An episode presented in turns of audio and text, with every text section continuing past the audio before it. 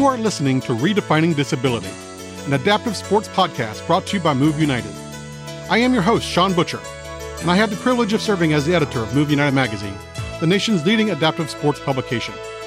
Each week, tune in to hear how sports have made it possible for our nation's adaptive athletes, training tips from the best coaches and program leaders, and news on the latest technology, equipment, and trends in the industry.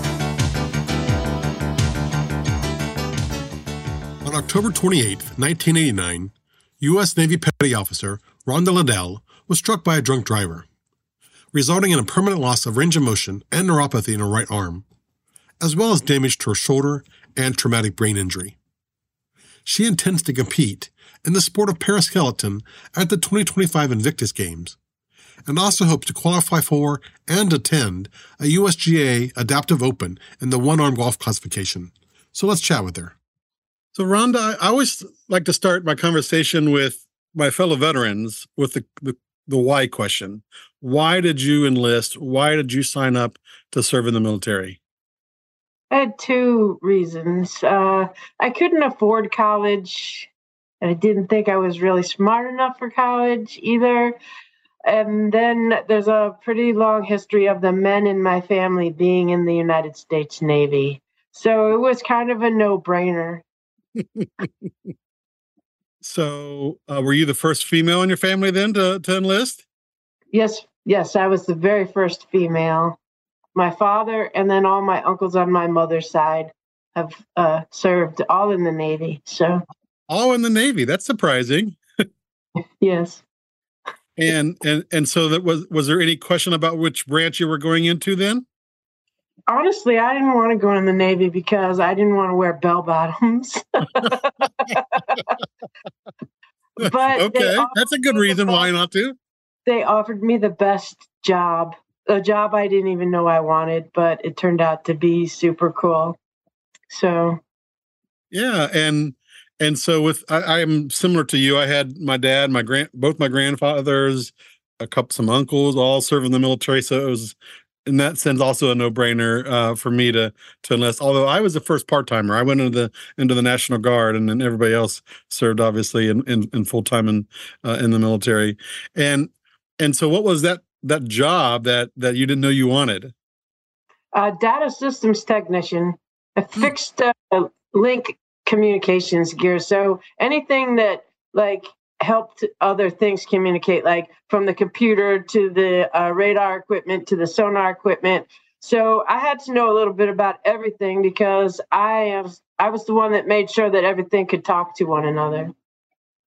And so, was that more of a, a of a technical? I mean, obviously a technical yes, yes, job. very technical. Yes, I had to go to basic electricity, electronics school. I had nearly two solid years of in school training before really? I went to the fleet, like after boot camp. It was a it was a six year initial enlistment because two the first two years were spent in school. Training. Wow, that's a, that is a long schooling. and where did you do basic training and the schooling? I did basic training in Orlando. It was the only place women could go in the 80s. Uh, and uh, the rest of my training was on the West Coast between San Diego and uh, a little tiny place called Mare Island Naval Shipyard in Vallejo, California. Oh, okay. Orlando's definitely familiar with. San Diego, I'm familiar with. I wasn't familiar with that one. and and after that, where where were some of your uh, duty stations and assignments? Well, after that, uh, I got uh, stationed with uh, OC Unit 1 and I went out to sea, and it was considered arduous duty. There wasn't um, direct deposit at the time, so I had to sign a waiver. Like I didn't get a paycheck for over a year. Like I had to just open like a checking account, and they deposited before there was even like direct deposit. The money went in, and I had to give my mother like power of attorney I mean, I had to really trust the universe. And uh-huh. um, yeah, so it was considered arduous duty. My location was never known. I never even knew where I was pulling into next. Huh. Did that for about 18 months and uh, found some pretty cool stuff out there to see and uh, came back and tried to change my career uh, path. Yeah, and and yeah. so were you? Obviously, you didn't know where you were going at the time, but were you? Were there some places that you did go that you were able to enjoy and see? Oh, I I loved every place I went. Uh, Guam, Philippines, Hawaii, uh, Guam, if I said that. Um, mm-hmm. South America, I went to Recife, Fortaleza, and uh, Rio de Janeiro. Been to Abidjan, Africa. Uh, been through the um, Panama Canal. I, I, I pretty much I, I sailed all over. Wow, that is. And so, what kind of a, a ship were you on? well, I was on three ships during that time because uh, uh, the original ship uh, took uh, two blows across the bow in Rio Harbor and sunk uh, during a storm. Two other ships drug anchor. So, so we uh, got busted up, and I always say that my favorite ship was the NOAA ship Discoverer. That's who I sailed the most on, and it was really small, only 303 feet long. I might as well have been in the Coast Guard but it was all right. I loved it, and I like we got to pull into the coolest ports because it was such a small ship. We actually moored at at Coast Guard stations. Yeah. Okay. That makes sense. Since you were small enough, you were able to, uh, and nimble enough, probably be able to do that, right? yeah. And you said you wanted to switch. Were you able to switch your uh, military assignment or occupation? I, uh, when I was out to sea, in Guam, I discovered EOD. And I was, when I got back, I did everything in my power to convince a bunch of men that this woman could do the job. And I managed to be number three in the United States Navy to get accepted, number three female to get accepted to EOD school. But while I was waiting for my detailer in Washington, D.C. to release me from DS to another job called ET, which we were like the same thing basically. Um, I got hit by a drunk driver, and it changed the course of my entire life. Yeah, so that's so that was around that same time. Then I knew that you had uh, had come into to kind of a disability in that regard. Um. So so um, were you able to stay in longer, I, or I stayed in for nearly four years after I got in that accident. But just about every second of those four years, I was on limited duty or having a surgery or doing rehab. Uh, you know, physical rehab. Uh, and I, I, wrote to Congress to stay in, and I actually got myself into a little bit of trouble for jumping the chain of command. But but uh, it's it it did purposefully work to keep me in just a little bit longer. But uh, eventually, I was forced out uh, with a medical um, discharge. So. Yeah, I could see where they where they would not uh, be uh, too too kind on on uh, the, uh, uh, usurping the the chain of command a, a, little yeah. bit. And and so overall, how was your military? How would you define your military service? What what did you like? What did you get out of it? Um, um, how, what did it mean to you? It it meant the world to me because I I didn't see myself getting out. I, I was a lifer. I, I had eight years when they forced me out. And I, I really was planning on spending, you know, my entire adult life. Uh, mm-hmm. And the reason is because I felt like I was uh, a part of something much bigger and positive that, than myself. Like I, I was a part of a positive force that was I, at least I thought, making positive, good changes in the world. And, and that's what was most important to me that I was bigger, I was with something bigger than myself. Yeah, I think that the call of service and call of duty, you know, really uh, resonates with a lot of us that that uh, that go in. So I totally, totally concur with that that uh, sentiment that you have. So, and throughout that journey, uh, you know, in terms of recovery, did you immediately um, uh, discover adaptive sports, or where where and how did you discover adaptive sports? You know, I got out in 1993, and my wounds are mostly invisible. Mm-hmm. Um, unless you see me try to be physical, you wouldn't know that my right arm doesn't, you know, has range of motion issues and that my hand is disabled.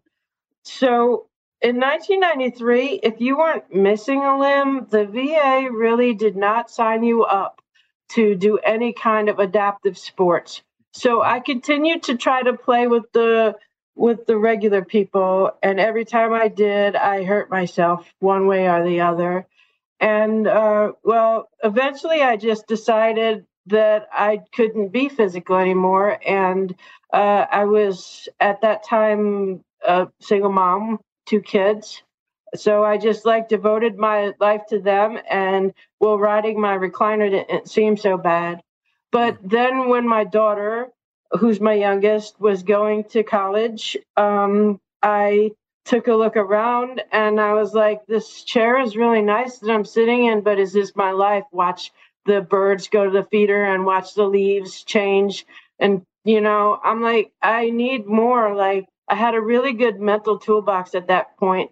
I had done a lot of like uh, therapeutic art stuff, and I'm a writer and poetry and painting. And, you know, I had a lot of good tools, but I still had this gaping hole in my heart because ultimately I needed to be a physical being, right? And mm-hmm. so it was right around this, the beginning of 2019 that um, I was told about uh, Move United and my local uh, Adaptive Sports Foundation in Windham, New York. Mm-hmm. And I signed up to do a snowboarding and skiing the three day camp. And I uh-huh. rang my bell, but uh, it was cool because I had people who had my best interest, uh, you know, at heart. And um, I learned about being adaptive and that you don't have to do things like everyone else does them. And it's okay if you can't do them full bore like you used to. And it really started helping me become a more physical person. And so I would say 2019 is when I was this, this current adaptive athlete was reborn. That's awesome. So is it kind of like that aha moment or, or epiphany that you that you had at that time?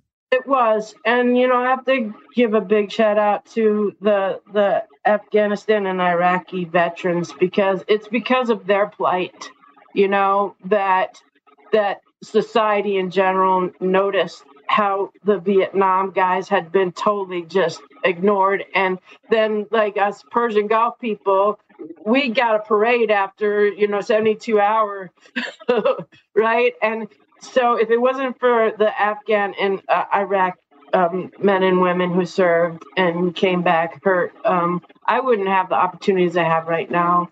Um, and they really taught me a lot about how to um, how my change my perspective and see things from a different angle. Yeah, and you, Rhonda, you mentioned something that was that I think resonates with a lot of people in terms of just the invisible disability. Um, you know, can you talk a little bit more about um, you know how that has uh, you know again people that, that don't see that you have a disability how that might um, you know impact their their viewpoint of you or how that how that has um, you know kind of how society has viewed that and and, and impacted you? Well at first it was really pretty rough. Um, i couldn't i couldn't remember you know like i have disabled veteran handicapped plates on my car. And as a single mother with a upper arm, you know, disability, um, I was given those plates because I had two toddlers and groceries, and you know, it was uh, to to unload and load cars was really a mm-hmm. hassle. And in the beginning, I would get all kinds of looks from people when I pulled into the veterans or even a handicap spot and get out and people would just give me one look over and you know i didn't have a limp or a gimp. And you know i could move my arm as high as my shoulder so no one knows. And and it did bother me at first. I don't even give it a second thought right now because good, good. because you don't you don't know what another person is going through honestly. Right. and and you should always give everyone the benefit of the doubt unless they've already proven to you otherwise so I I take it all with a grain of salt and I try not to get upset when people question me anymore. But it was very difficult at first. And it was also difficult looking at myself when I would spend a day going to the VA right for my own uh, appointments and uh, my brothers and sisters are actually missing limbs and can't even wheel themselves in a wheelchair and and here i am and i was given 100% right away and and and they're fighting to even get 50 and and they're missing two limbs. And uh, so that was another uh, point of contention in my own heart and head that i had to reconcile you know like well why did i deserve to get 100% and never had to fight? And here's people who are actually missing parts of their body and they can't. So th- that was another uh, rough uh, period and i probably still do question that a little bit especially when i hear the younger vets speaking about how difficult it is for them to get what they d- deserve um, from the va um, yeah. yeah and going back to the Adaptive Sports Foundation, and and um, and so how far are they from you, by the way? Uh, they're about an hour and 15 minutes away. And like they are the reason that I do just about everything I do. They they helped me perfect my one arm golf game. They uh, taught me how to use my recumbent cat trike that I use regularly. Um, and when I didn't have anything else to do, they just kept me doing anything. Like I hike, I'll bike, I'll do whatever. I had to narrow so, it down a little now, though. I have a lot of things on my plate right now. Indeed, yeah, and I want to talk about some of those too, by the way. And and so, do you still get? How often do you still get out on the slopes? I was just at ski spec. Yeah, I know. Yeah, as, as an ambassador, um, and I believe I did fairly well considering it was my first time back up on a board since April. Uh, uh, it was a blast, uh, and I'm so grateful that that Adaptive Sports Foundation and the other places that I've gone in between here and there have uh, taken the time to teach this 50 something year old how to snowboard because I didn't even stand up on that sucker till I was 52. I'm 56 now. So, and and why snowboard over ski? because I tore both ACLs and like I have this big thing about visualization and so whenever I say skis and put me in the same picture it's like a bad helicopter accident and I just see my ACLs not being intact anymore. And I figured well at least if I'm on a snowboard my knees are lined up and they're you know but it's a really steep learning curve uh, to learn how to snowboard. And I was a fall hazard because of my TBI, but I I can do it now. I can do it now, and I'm so grateful and thankful. And and uh, so, are you a black diamond? Can you go out on black diamonds? I, I certainly can do black oh diamonds. My. Oh my! Okay. I prefer the steeper hills. I don't go fast, but I but I, but I love to cut across, and so I like the steeper hills because it's just easier for me to hold the edge. Uh, you know, with gravity on my side than yeah. it is to do a long flat traverse. Uh, I'm more likely to fall down going slow and and and not steep. Yeah, no, I'm like you with skiing. I mean, I, have skied, and and and just me thinking of me on skis uh, makes me nervous. And and I, you know, um, because I I have not been able to master getting the the the skis to stay apart from each other, right? So um, I, I I've crossed them more than I than I fair I want to admit. So one day I need to probably try snowboarding. If it's not too, it's not too late then. It's too late, and just just put some padded pants on. Exactly, exactly. and you and you mentioned some other sports that you have been able to try and do. So what other what sports are keeping you the biz the busiest the most? Uh, golf. I play lots of one arm golf, and uh, the skeleton, paraskeleton. I uh, I'm on the paraskeleton team, and that's what I do. All my hard physicality stuff is to keep impressing those Olympians to let me play. I don't ever plan on being a Paralympian. I really think I'm too old. But just the fact that I get to go ride such a a, a BA uh, piece of equipment and hang out with Olympians is like one of the coolest things in the world to me and uh, it's why I do threshold training and make myself sweat four days a week, uh, keep my cardio training intact. Yeah. So that's kind of a relatively new sport, right? On the para side. Yeah, we're still actually. Uh, I'm part of the team that's trying to uh, bring it as an exhibition to the um, Invictus Games in um, Whistler in 2025. That's cool.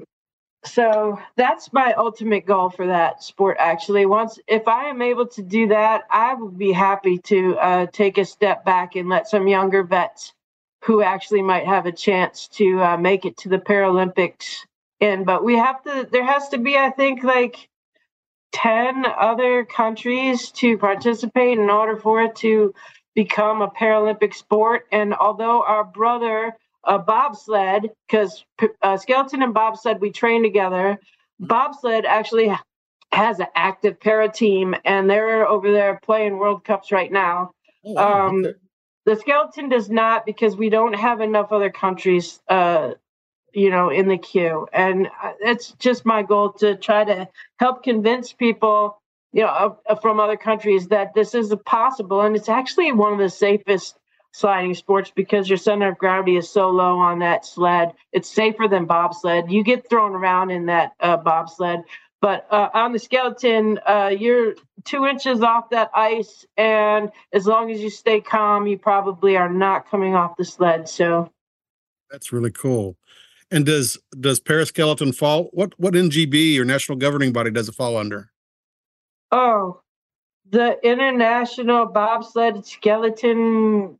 I I I don't know. Yeah, yeah, or exactly. Something me a little all the time, right? International Bobsled Skeleton Found Federation or something like that. So it does fall under same as it doesn't skeleton doesn't have its own. It falls under bobsled and skeleton, right? Right. Yes, we fought. Yes, we're a brother and sister. Uh, Yeah. bobsled Okay. skeleton together. And so so when you're training, you're training with USA Bobsled. Then is that is that where the trainings and thing events you go to? yeah, I train at Lake Placid. That's cool. Yeah. Yeah. It is the coolest thing. Yeah, Which I get to go to the. Empire State Games in just just a month from now. Yeah, that's probably not that far from you either, then, right? About four hour drive. Okay. Yeah. Okay, yeah.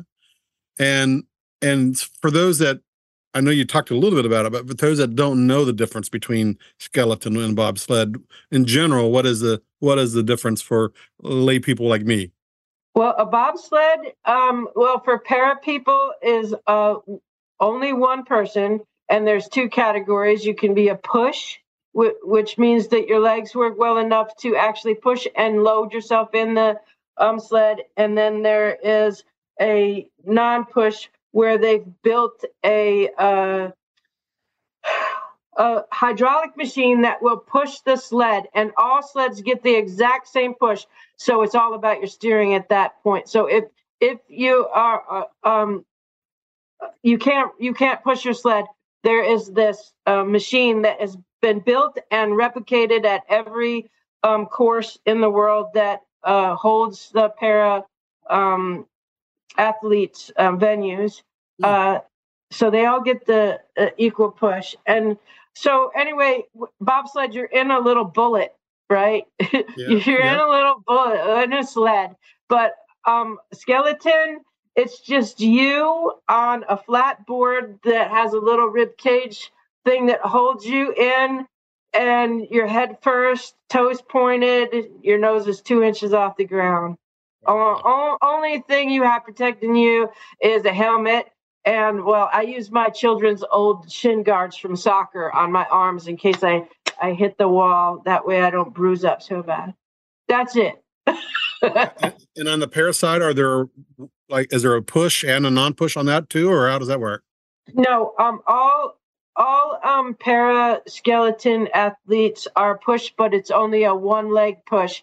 So whether you have an upper uh, uh, an upper extremity uh problem or a lower, as long as you have one good working lower limb, you can still push that sled.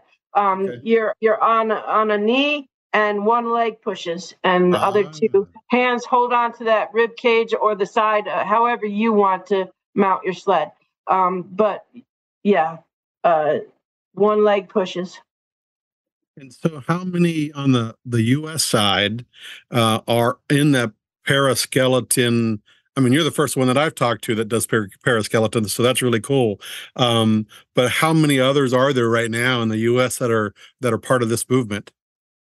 Uh, it's probably about six of us, and three okay. of us are still babies.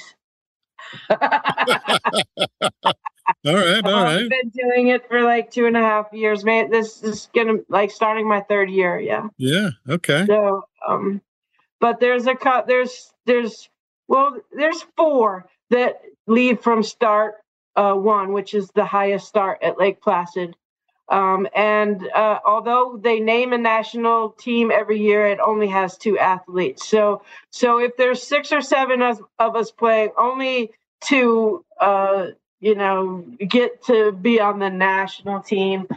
That's not my goal anyway. My goal is to just keep doing. That's the coolest thing in the world I've ever done. I just want to keep doing yeah. it. and, so my next and obvious follow-up question is wh- why? That sounds just like a crazy activity. What is it about paraskeleton that that excites you and it wants you to and has you coming back for more and more? Uh, well, at first it was that they told me I could. And mm. so then it took me nearly two years to convince the people who were in charge that I was even fit enough to have get a shot. And uh, once I got a shot, I knew on my first ride that I was either going to say, okay, thanks for the chance and I'm out of here, or I was going to be in love and hooked. And I was hooked. And I, I would say that the thing that keeps me wanting to come back to paraskeleton is that for a minute of my life, it is pure chaos. Mm. But I have to stay totally calm, cool, collected, relaxed. And and to me, it has been some of the most insightful um, tools to use in my own everyday journey with PTSD. Mm. Yeah. So it's about being calm in all the chaos, huh? Yes.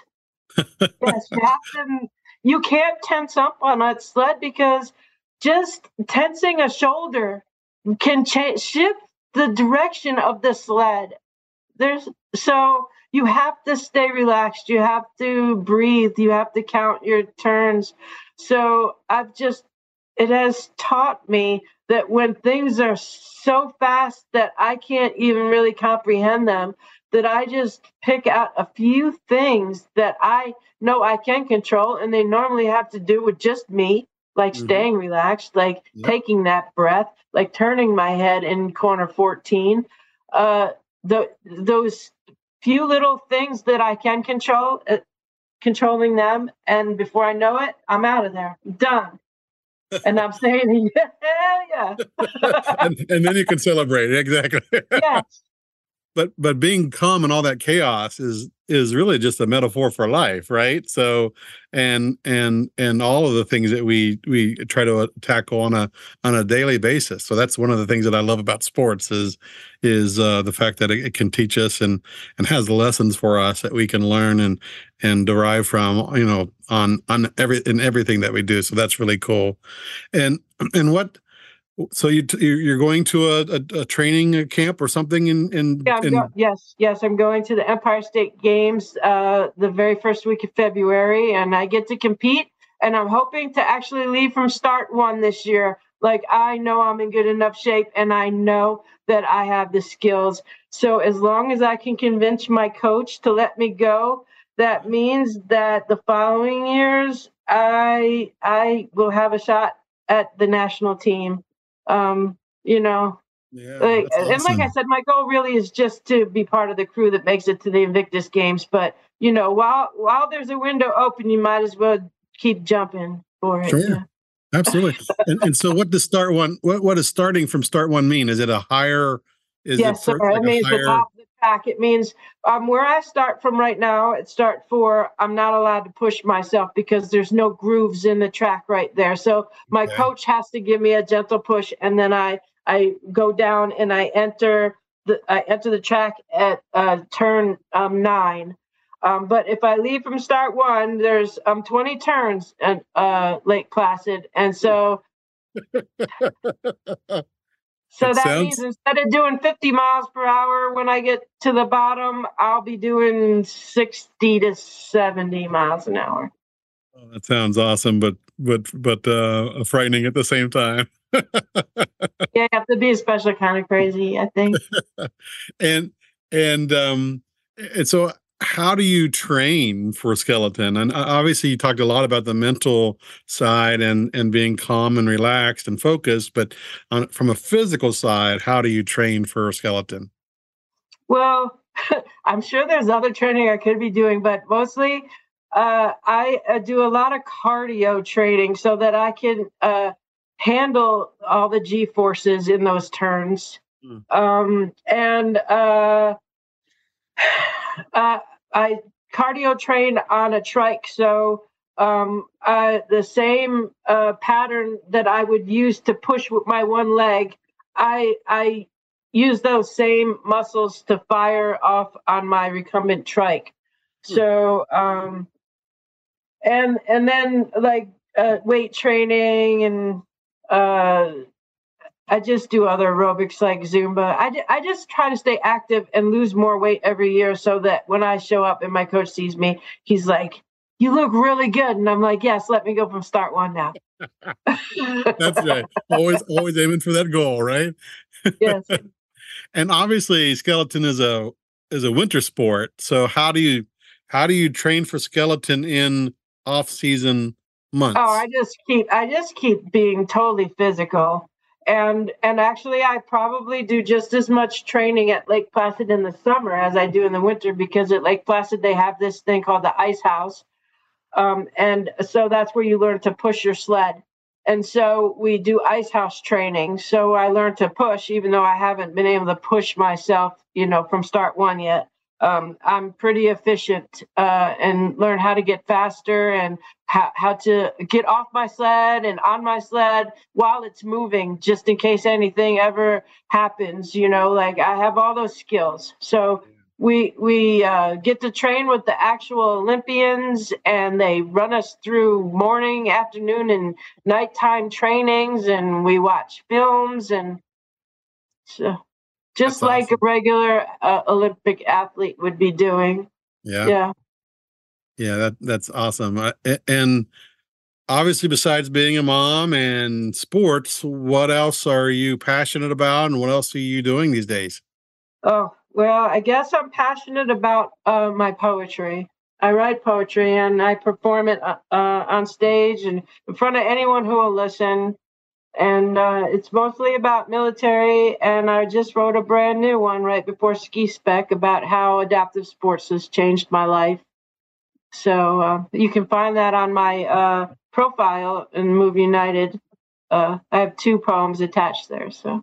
That's awesome. Yeah, I, I heard about the poetry uh, at Ski Spec since I wasn't there this year, but um, and so that's awesome, and that's another outlet, right? Uh, sports is an outlet uh, for a lot of us, and and arts, and whether it's poetry or music or whatever is also an outlet. So I think uh, I think it's nice that you're using probably what I mean. I'm not a I'm not a a, psychologist or a, a brain specialist, but uh, you're using you know multiple parts of the brain at the same you know by doing you know sports and uh and poetry as well Yes, it's probably very good for my TBI, right? I figure that's my best bet to stave off the bad consequences of so many hits in the head is to stay active physically and and to keep my brain active. So I do a lot of uh, word gymnastics. well rhonda thank you so much for joining us Thank you so much for having me.